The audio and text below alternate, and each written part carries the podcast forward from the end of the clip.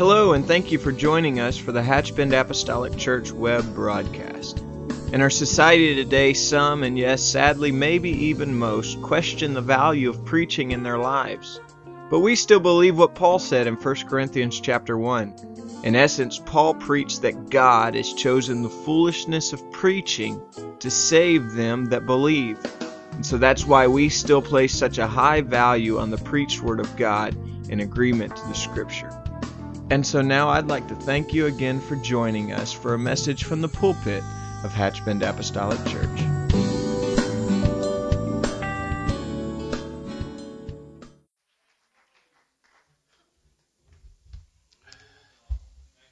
Hallelujah.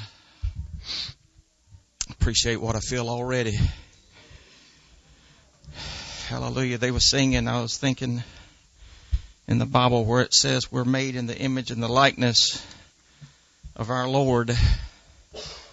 When that was quoted, God had no physical permanent image at that time. The Bible tells us he was a spirit. A lot of the times when people think of that, they think of a physical image, but God didn't have no physical image. God is a spirit. So when we come in times like this to worship Him, it is in spirit and it is in truth.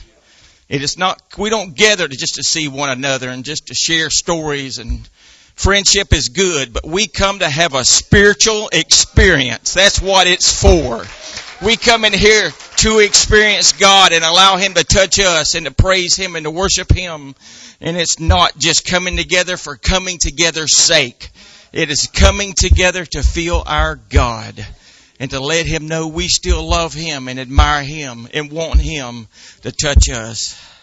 Let's pray today. We miss our pastor. He's gone. Brother and Sister Boyd's away. Let's pray for them. Ask God to touch them. Let's pray for our Sunday school, all the ministries that'll take place today. There's a lot that's going to happen. So let's pray that God's will would be accomplished in everything that's done today. Let's pray. God of heaven, we love you. We thank you for your presence that you've already graced us with. So Father, I know right now from the very beginning that you are going to anoint us and touch us and strengthen us, Lord God. Father, we ask you right now to be with us, Lord God, for we don't take it for granted. We love you, Holy God. We thank you for what you're going to do. We praise you right now. You are our hope and our strength. You are the one that we look to, Lord God. I ask you to touch right now. Touch those in the back, Lord God. Have your way. Anoint and direct and guide, Lord God. Touch our words, Lord God. Open our hearts and our minds. For we want to receive of your hand, Lord God. We want to worship you in spirit and truth. To give ourselves to you, Lord God, in wholeness and in righteousness. We love you this day. Have your way, God. And we will love and thank you in the holy name of Jesus Christ. I'm going to ask you while you're standing, let's read one scripture. It's just where I want to start. It's in Revelation 12:11. It speaks of a formula. This is a time speaking of the enemy that he has great wrath and it gives us a formula on how they overcame him and that's just where I want to start. Revelation 12:11 and this is where the Bible tells us that Satan is very angry at this point. And if it worked then, it will work now. So that's what I want to look at. That's where I want to start. Revelation 12:11. And they overcame him, speaking of Satan, by the blood of the lamb, by the word of their testimony, and they loved not their lives unto the death. It gives us three things, three ways that we can overcome the enemy. You may be seated. Thank you for standing. First off, he tells us that they overcame him by the blood of the Lamb. Now, they said through the blood of the Lamb. It really and truthfully, if as life goes on, we see in our day, I've wondered, you know me by now, I love the concept of time. I've wondered about the time frame in which we're born, it's up to God on what time, what area that we're born in and what time we're born into, what family we're placed in. God knows all that. He takes into all that account. So I've wondered what it must have been like to live. I really like to look and to read back in the 1800s, in the early 1900s of what it, and I, I look back to now on how we live and I think, how must them people lived? You know, if we are hungry, we just go to the grocery store and get something to eat. And if you was hungry then, or if you had an illness, or if you got cut and it got infected, what did you do?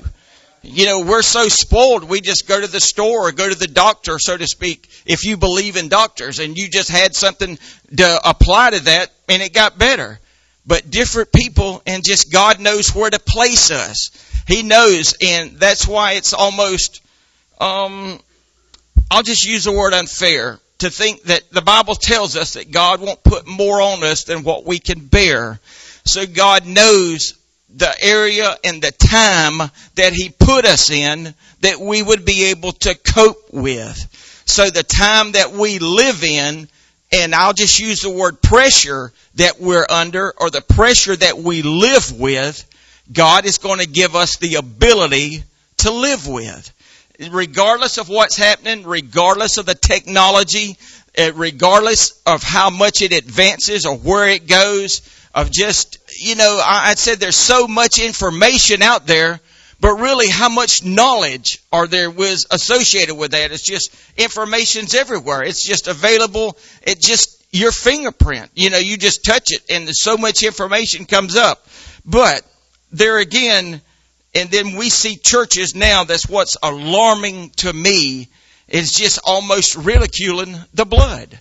And really when you look at it of just what the blood and what I want to do is look at it of just what it means to us. Just what these phrases mean to us. And that's just, I'm just, as the saying goes, I'm just meat and potatoes.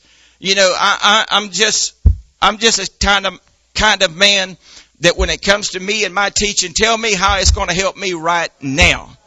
I have nothing against prophecy. I have nothing against the sweet by and by. I'm telling you, I don't, I don't, I don't. But I'm the kind of person that there is struggles, there is trials in this life. Help me deal with that. Help me overcome that is because regardless, and don't listen, don't let this offend you, regardless when God is coming, if I can deal with the day by day trials, I will be ready when God comes, regardless when that is.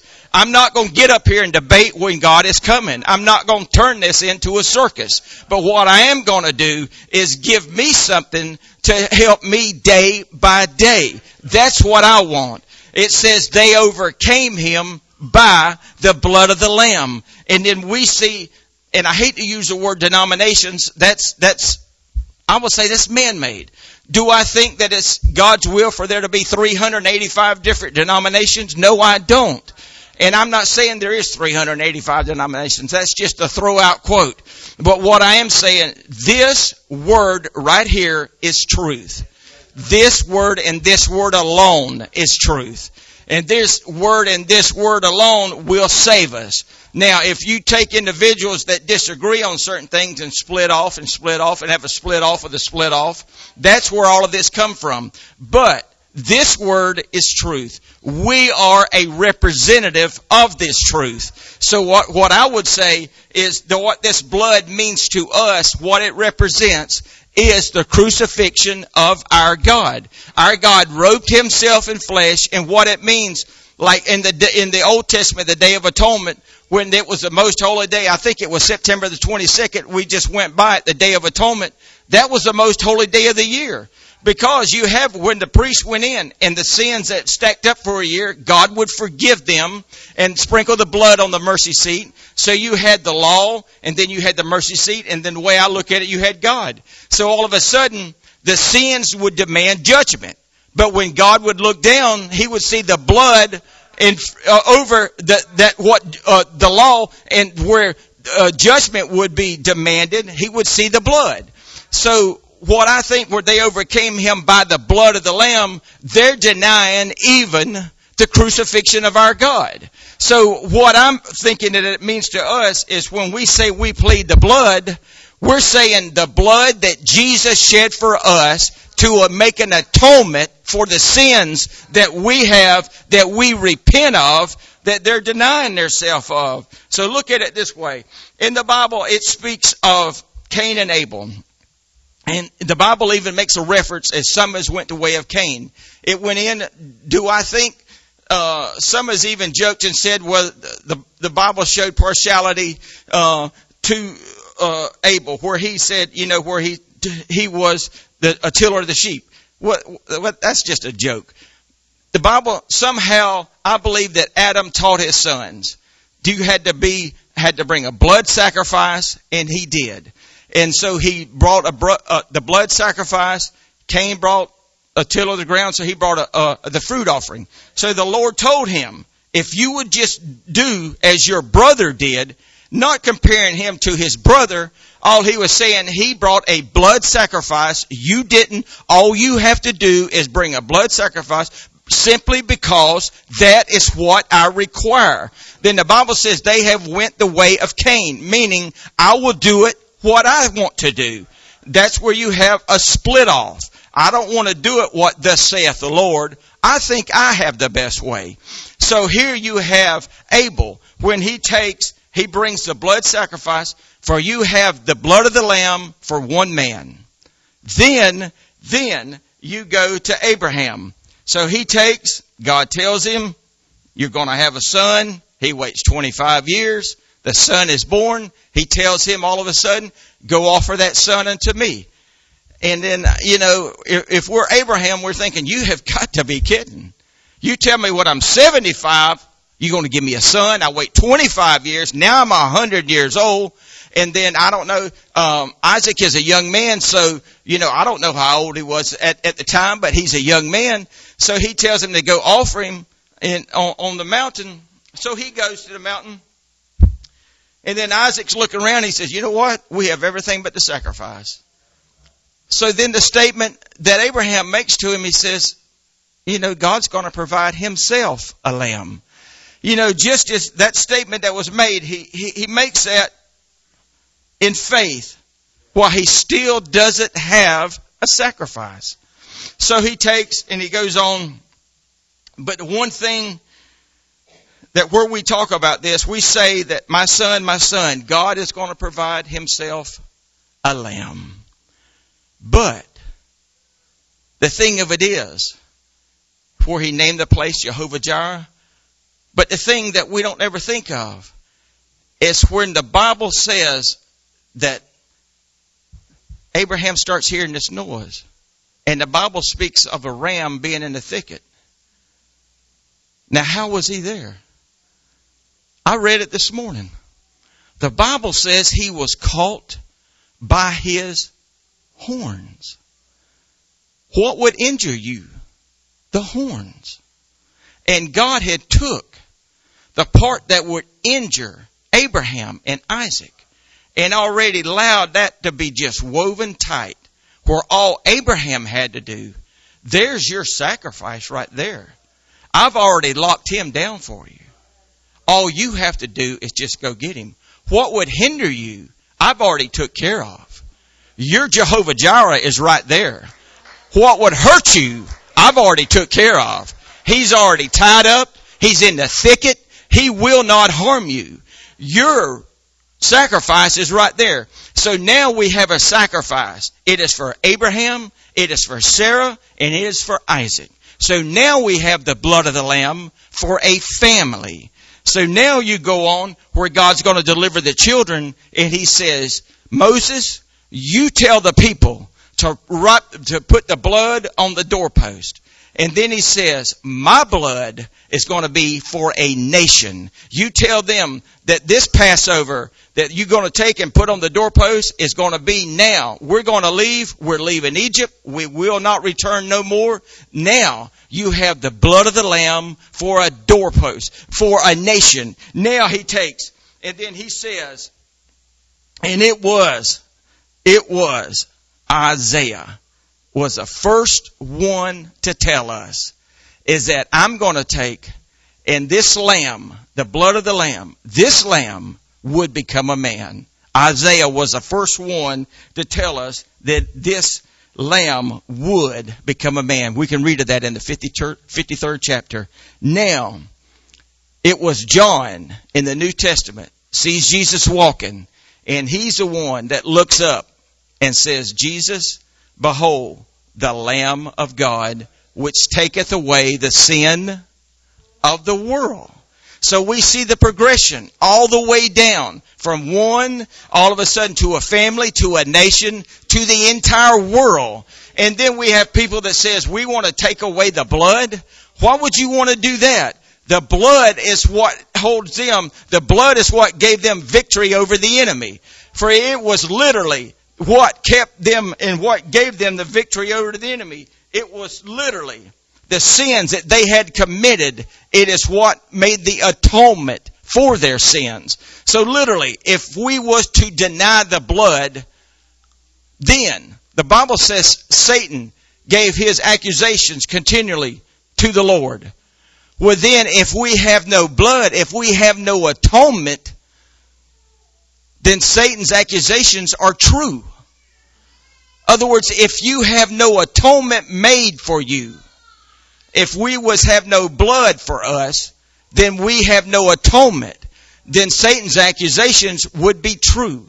Now we have the blood. The blood has been applied symbolically to us.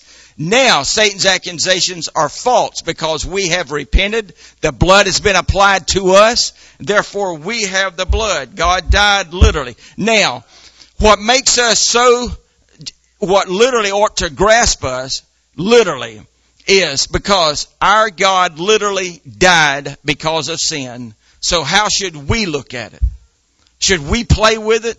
Absolutely not. Because the God of heaven, to leave heaven, to robe himself in flesh, to die on the cross, as brutal and ugly as it was, for me to think that I can dabble with it and think be okay? No, no, we can't. We can't do that. That's why the Bible tells us that we must repent. We must repent. We know we have to repent. I mean, that's the first thing we have to have to repent. The Bible tells us that we have to be baptized. We have to take His name. And me personally, I think literally that's when the blood is applied. When you take His name. When you take His name in baptism, you have literally the authority. You have the name of Jesus. You can use the authority. Other words, God has given you the authority to use that name. You have the blood applied to you. So therefore you have the authority of that blood in the name of Jesus Christ. And then we receive His Spirit. The Bible tells us, if you want to turn with me to look over in the, in the book of um, Ephesians. Ephesians 4.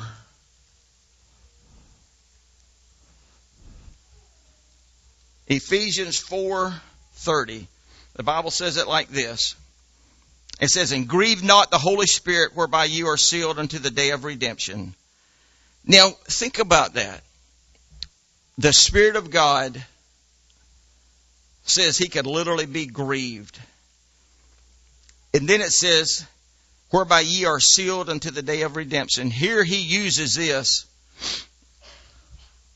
we can see that he seals us until the, until the day God's, I believe that scripture literally says to us, I'm sealing you until the day that I come get you.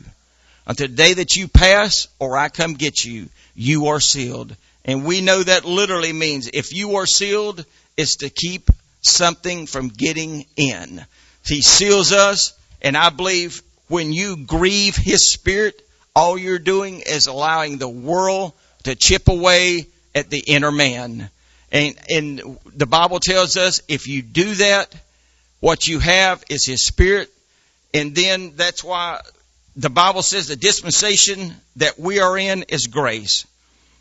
And I, I've said this in almost, I don't, I hate the word, to use the word humorous, but I'm telling you, this is the truest definition of grace that I know. And, and it may sound a little humorous, but I don't mean it that way.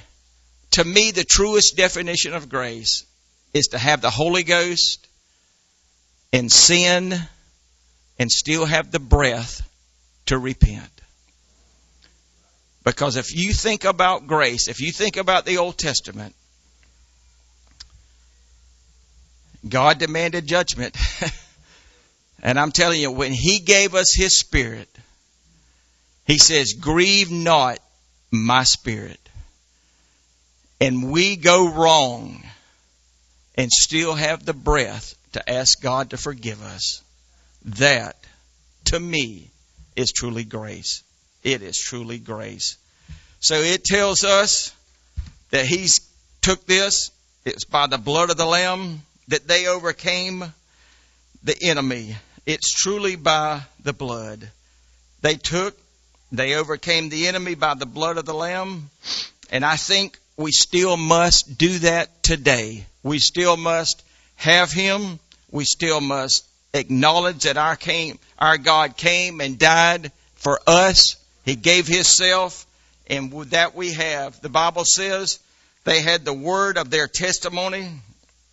They used the word of their testimony. In Matthew 4, I believe that God gives us an illustration. The Bible says that sometimes even us as oneness people, I think we sometimes can get a little bit lost where the Bible talks about the flesh and the spirit because we hear ministers speak of God being all man and all God.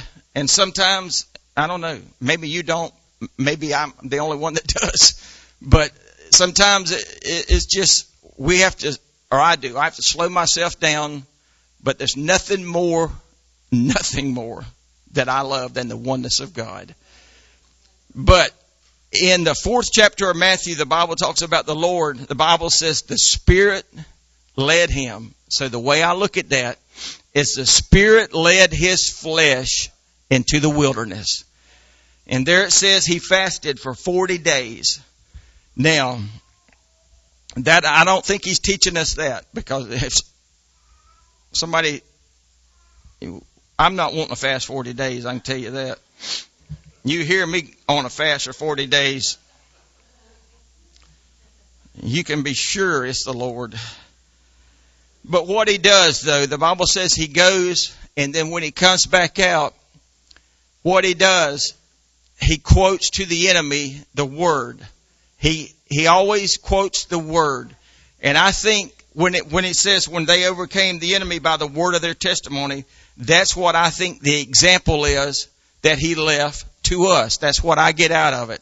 For when we are weak in our flesh, and that's the example that I get from this. The Lord come out, the Bible said that he hungered naturally after 40 days. His flesh was weak. So his spirit was strong. So when our flesh is physically weak, we cannot let the enemy get a foothold, as we would say, to us. We have to remember this word, for it is by the word of our testimony. And what I think the word of our testimony is, is this. That is what I think the word of our testimony is. So that's why I said that's what they overcame him by. What they say matched what God says. So when he come out, he was physically weak. So when the enemy, and that the Bible talks about him showing him all the kingdoms of the earth, and I look at that as showing him the people. I don't know. Maybe I'm looking at it wrong. But I believe the enemy attacked him in every way he could to try to show him, to try to get at every angle he could. But the Lord just always went with the word. And I believe that is the example to us. So when his flesh was weak, he spoke the word. And just so when we are weak, when we are at our weakest, if we can remember the word, if we can remember the example that God has put before us and just reading his word, and that's why it's just, that's why I said, when times is tough and you just feel yourself in just one of those blah situations and you just really don't know what to do, just take your Bible and go to the closet and just, you know, God said He would never leave us or forsake us. I mean, when you get in situations of life, and we all get into them, where it just, you just don't know what to do and just don't know which way to turn. Do you think God just sits up there and just says, have at it? No, sir, not one minute. God said He would be with us and He would never forsake us and never leave us. Because that's why the, the example of, of Jonah in, in, in the belly of the fish, just if he could, with the fish turning every way, Brother Boyd used it in months ago, if he could look toward the temple with the fish turning every way, if God could give him the direction to look toward his holy temple, then in that, in that chaos, in that just um, amongst what he was amongst, if God could do that, then there was no situation could overtake us that God would abandon us. He's not going to do it. He's not going to leave us. So when we get in this, it's just take His word, go somewhere, get along with God, and just ask God to touch us, to anoint our mind, and to help us. It was the word of their testimony that overcome the enemy. Because the enemy can't cross this word. He cannot withstand this word. He cannot withstand the blood of the lamb because literally it started with the blood of a lamb literally that overcomes Satan all the way in the garden. So with God coming, being the ultimate sacrifice that he was, and Jesus dying on the cross, shedding his blood to make an atonement for us. So the blood of the Lamb, the word of this testimony, they, he cannot cross. He cannot overcome. And then the Bible says they love not their lives unto the death. Now, first and foremost, this world is not our home. Now, this King James English, sometimes we get lost in it. They love not their lives unto the death. Now, some it says Christians have a death wish. They just don't understand it. We are not looking to die. We are not wanting to die tomorrow. They just don't understand what we're saying. Paul put it best. Just to live as Christ, to die as gain. Other words, they just say it like this. Paul said, you know what? If I stay here to live as Christ, to die, I'm going to sleep with my fathers and God's still going to come get me. It's either way, I'm going to win. Either way, I'm going to win. Other words, he just, I believe that in Revelations they were saying it this much. Don't love your life so much here that you will not give it up.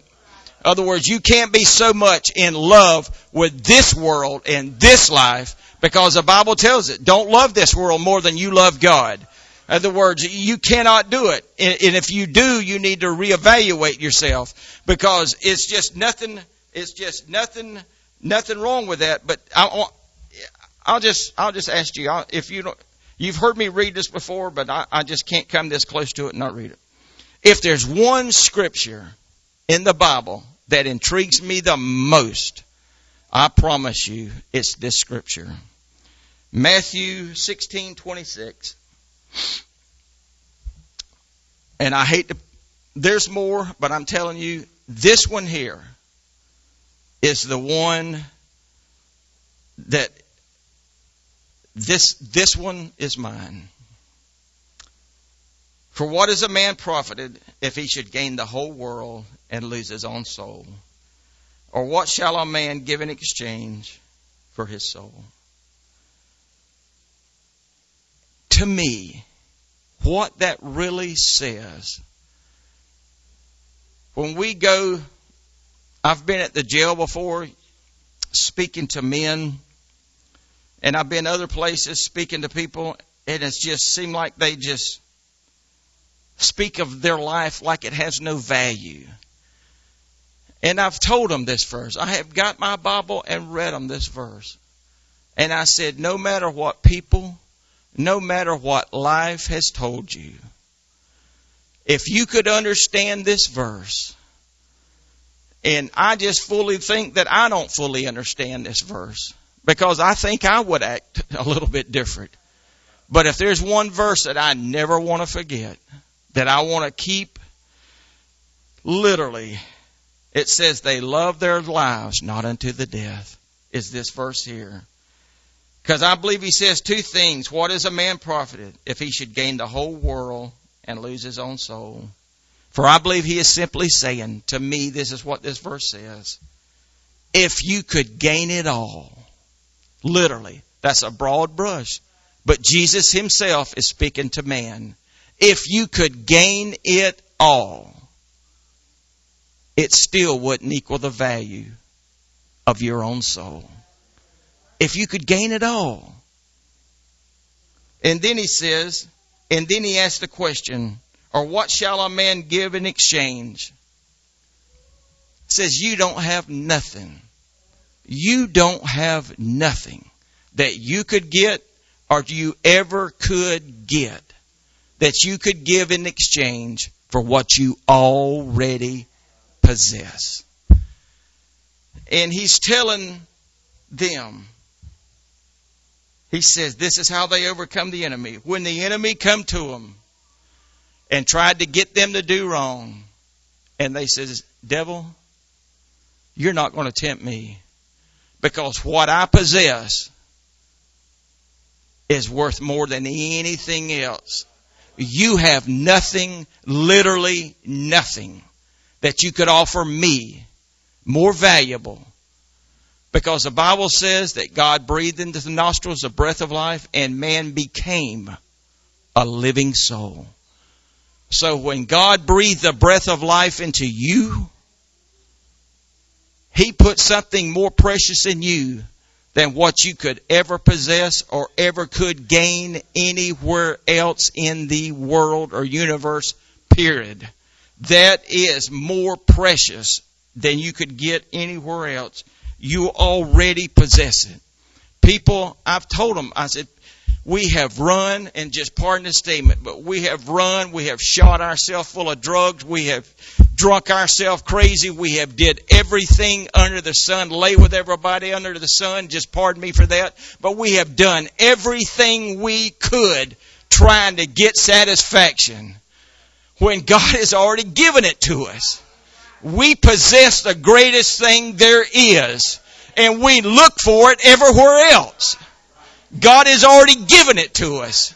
And he says, you will never ever gain or possess anything of any more value than what you already have. Just what could you give? God's asking man, what could you give that's any more precious than what you already have? That is one way.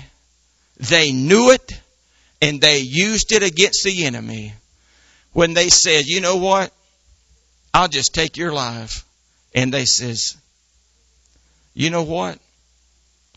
If you take my life, then all, all it's going to be is I'm one breath away from the Lord. That's all it is. They love not their lives unto the death. They didn't love this life more than what they love God. So that and, and, and I really hate to do that, to pull one verse out, but that one verse, if there's ever one verse that intrigues me, that one does. It really does. Now, I want you to turn with me back to Ephesians. Just back up just a little bit. I want to read back up one chapter. I want to go to Ephesians 3. Ephesians, the third chapter. Let's start. This is the Apostle Paul. Let's start at the 16th verse. And I want you to just listen to these words. This is actually a prayer for inner growth. That He would grant you according to the riches of His glory. To the riches of His glory. you talk about a card that, that there is no limit on. We have just found it. To the riches of his glory, to be strengthened with might by his Spirit in the inner man. That Christ may dwell in your hearts by faith, that ye being rooted and grounded in love, may be able to comprehend with all the saints what is the breadth and length and depth and height Brother Boy says, I'm a number man, but I'm not a number man. Paul was a number man. Okay. 19. And to know the love of Christ, which passes knowledge, that ye might be filled with all the fullness of God. And this is one we quote all the time. Now unto him that is able to do exceedingly abundantly of all that we ask or think, according to the power that worketh in us. And I'll read the last verse. Unto him be glory in the church by Christ Jesus throughout all ages, world without end. Amen. Boy, he just had a way with words. I'm telling you. He did. Now, that he would grant, 16, that he would grant you according to the riches of his glory, who owns it all, to be strengthened with his might by his spirit in the inner man. Now, literally, the riches of his glory. There's the Bible even few chapters back, the Bible even talks about the unsearchable riches of Christ. And then he says that he would grant you, according to the riches of his glory, to be strengthened with his might by his spirit in the inner man. Now, it's been said, and it's true, this Bible was inspired by men. That's why it says, holy men of all moved on by the Holy Ghost wrote. Now, it just goes without saying, if this word was written by men by the Holy Ghost, just naturally, I'm not trying to be crude, but just naturally, we need the Holy Ghost to help us with this word. That's why I said never ever should we read this as a novel because we do ourselves an injustice if we do. If we're just, if we're reading just to be reading or reading a quota, so to speak, I wouldn't say that you're doing yourself harm for any time you read this valuable word. You're doing yourself good. But anytime you just never speed read, but anytime you just read it just for like, well, I've read that chapter, but there's times that we need to take, and if God is is drawed you to a scripture, I mean, the way the Lord does me is just Uh, it just keeps bringing it to my attention. I mean, that's just the way the Lord, and He works with us all different. I, I'm, I'm aware of that. But we just have to be strengthened with by His Spirit in the inner man. Now we have an inner man. What we see ever, ever, what we see one another with, that's not the real us. That's just a vessel we live in. And just everything we do is everything we work for is just temporal. You know, a lot of a lot of what we do is just for the temporal. But Paul is praying here that what God would do is touch us in the inner man. That we would be strengthened by His Spirit in the inner man is what He wants. That He said that, that Christ may dwell in your hearts by faith, rooted and grounded in love the where he put here dwell in the Greek that means a permanent home. He's not wanting to just come and anoint you and just other words touch you and then leave. The tabernacle. When you another one of my scriptures that I love is in Revelations where it says the tabernacle of God, the dwelling place, tabernacle is dwelling place, is, is with man. That the sole purpose. That's why God, when the children of Israel, God said, put my tabernacle in the center. I want everyone to have equal access to my, to me, to my tabernacle. So where it says that, that, that Christ may dwell in your hearts by faith, that ye being rooted and grounded in love. And then it says that you may be able to comprehend with all the saints what is the breadth, length, depth, and height. Now that's why that's why it says in 16 we would be strengthened by His Spirit in the inner man. Now, he tells us what is a breadth, length, depth, and height. Now, God literally wants us to know every dimension. There's things, and probably, or I would say with a surety, when we die, there's going to be things about this word we just don't know. And, and that's okay. But here it says that we may be able to comprehend with all the saints what is a breadth, length, depth, and love and to know the love of Christ. Now, if you are seriously bothered, I guess I maybe maybe the wrong word, but if there's something really truly about this word you don't understand, I would go to the Lord with it. You know, there's ways there's ways to to seek the Lord about it. You know, talk to talk to your pastor, go to the Lord, you know, pray about it, you know, because here he's telling us that you may be able to comprehend with all the saints what is a breadth, length, depth, and height. Other words, every angle God said that He wants us, every square inch of this, God wants us to know. It was probably, I don't know, a few weeks back where the, the kind of work that I do, um, we follow everything with uh, plans, dimensions, and we had five sets of drawings. Three sets of the drawings had the correct dimensions, and there was some holes that had to be drilled. And of the three sets had the dimensions and the placement of the holes, two of the sets didn't have it. So we had to call the uh, the gentleman and tell him, "Look, you you showed holes, but you didn't show the placement of the holes." And so God is saying like this, I'm not just sending you plans and then leave it, leaving you hung out, just showing you something and then not, not giving you every, every detail that you need to know. God, God is not telling us that He's just going to leave us hanging in midair, so to speak.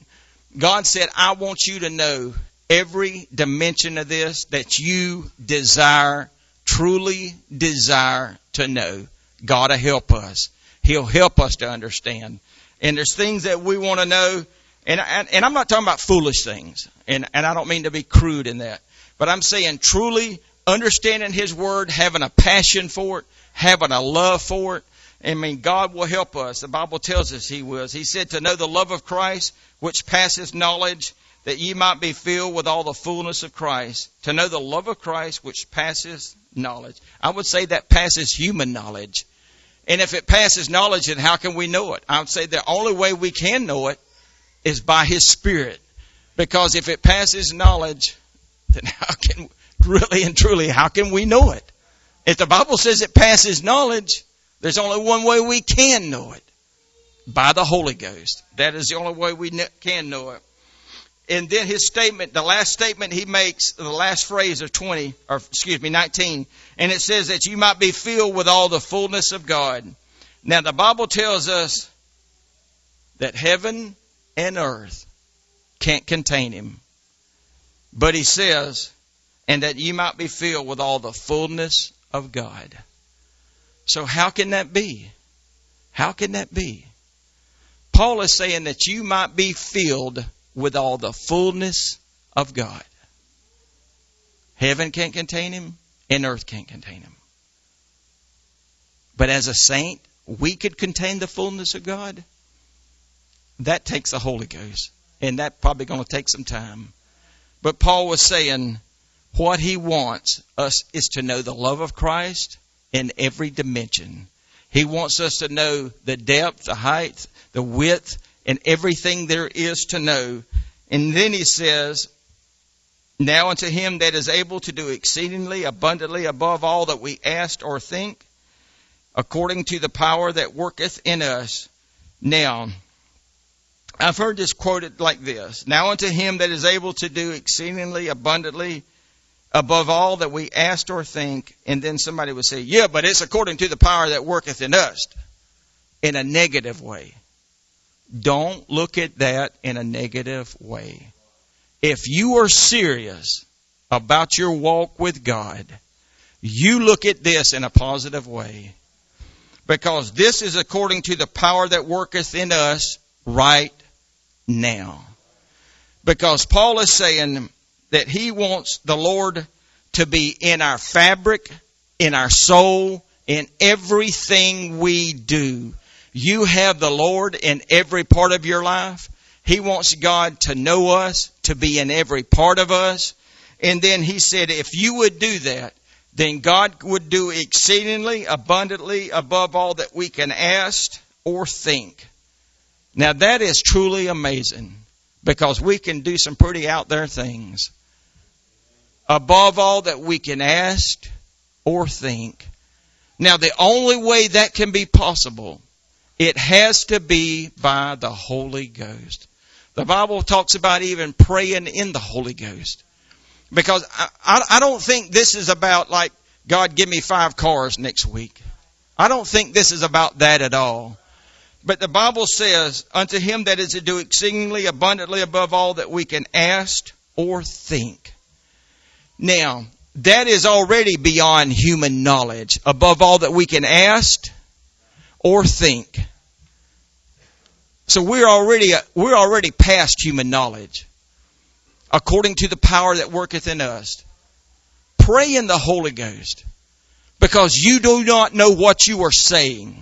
You are praying to God and you may be submitting requests that you know not of. You could be asking for things that you're even not aware of. You could be submitting and asking God and petitioning God for things that you're not even aware of. Because He said it was above all that we could ask or think.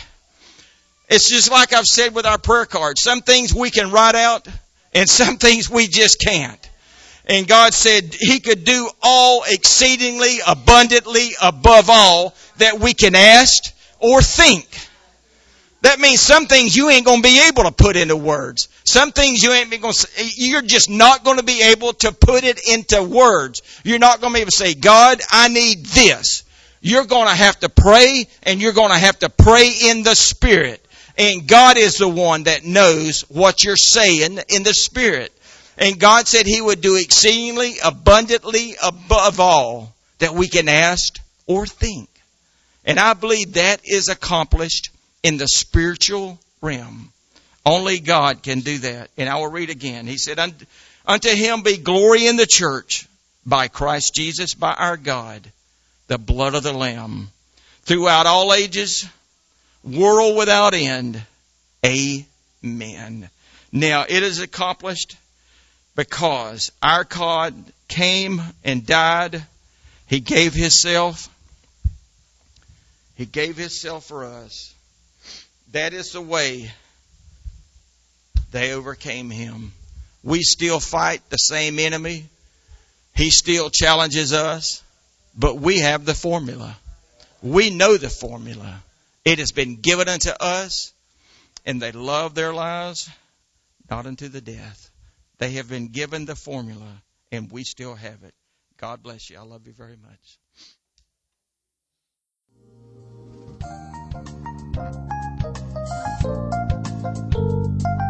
This message has been brought to you today by the Media Ministry of Hatchbend Apostolic Church.